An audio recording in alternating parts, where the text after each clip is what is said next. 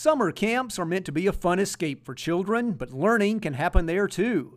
That's the idea at Tennessee's newest 4 H camp, Lone Oaks Farm in Hardeman County. How STEM education, science, technology, engineering, and math becomes a day of camping activities. Hello, I'm Charles Denny. This is AgCast, brought to you by the University of Tennessee Institute of Agriculture. That fish is gone! A summer morning is a great time to catch some fish, and here the bass are shockingly cooperative.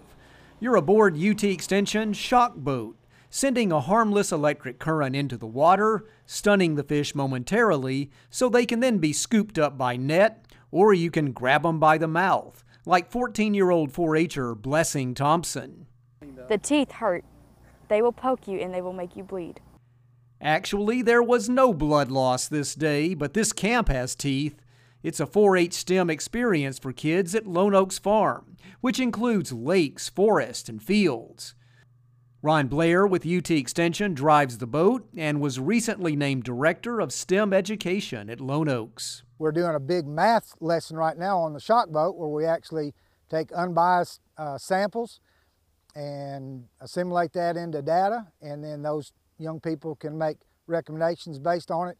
What we're trying to do here at Lone Oaks is connect people back to agriculture, where their food comes from, and that science is pretty cool. I think one of the big opportunities that they have is that they come, they get to come to a working farm, uh, safe environment, beautiful natural resources here. Blair says kids will raise chickens, work in a garden, and study animal science. In this case, the Lone Oaks cattle herd. We do have 90 uh, head of heifers here that's been here uh, about six, seven months on a feed trial. Those young people this fall will be able to see those heifers as they develop. Uh, we took genetic data off of those females about six weeks ago. We'll be able to talk about genetics and DNA sampling. This day included more science. Campers also learned from Tennessee State University's Mobile Biofuel Lab how farmers grow our fuel.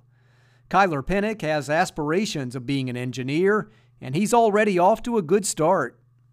Well, we actually make biodiesel at our house. Really? Yeah.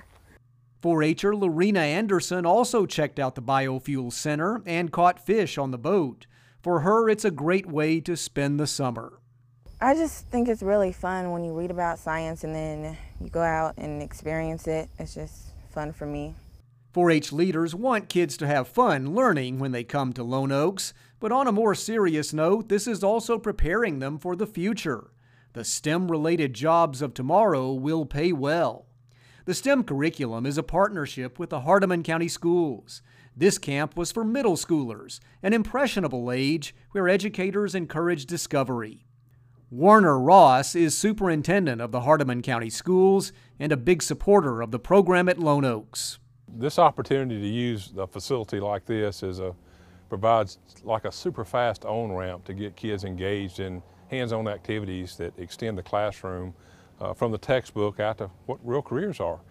Gary Rogers, UT Extension Director for Hardeman County, says that's what Lone Oaks is really all about, providing a great experience for kids now, but also preparing them for adulthood.